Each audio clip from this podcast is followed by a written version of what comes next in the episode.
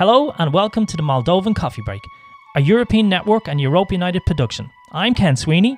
And I'm Loredana Prijmireanu. In this podcast series, we will discuss life for six young Moldovans and examine what it's like to grow up in Moldova of 2021. Moldova is known for its Soviet influence and struggling democracy.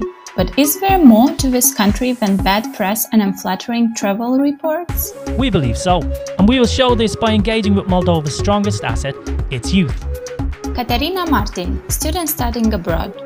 I think our government has more pressing issues at this moment. That's why they don't really address the issue of like youth and um, migration, which is actually kind of sad.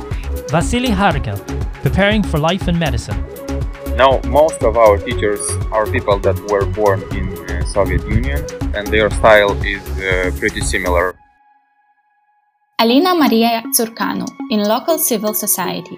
Also, young people have the skills, knowledge, and confidence by volunteering to get involved with decision making in the future. Christina Carmanu, postgraduate student. Some years ago, I thought the young generation will uh, be the one who can save Moldova, but uh, now uh, I'm not sure about this anymore. Marcel Lazar, an accomplished musician.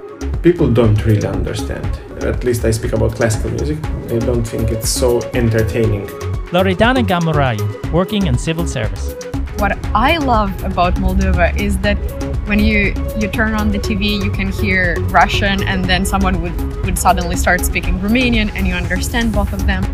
Our series is available on Apple, Google, Spotify, or wherever you choose to download your podcasts.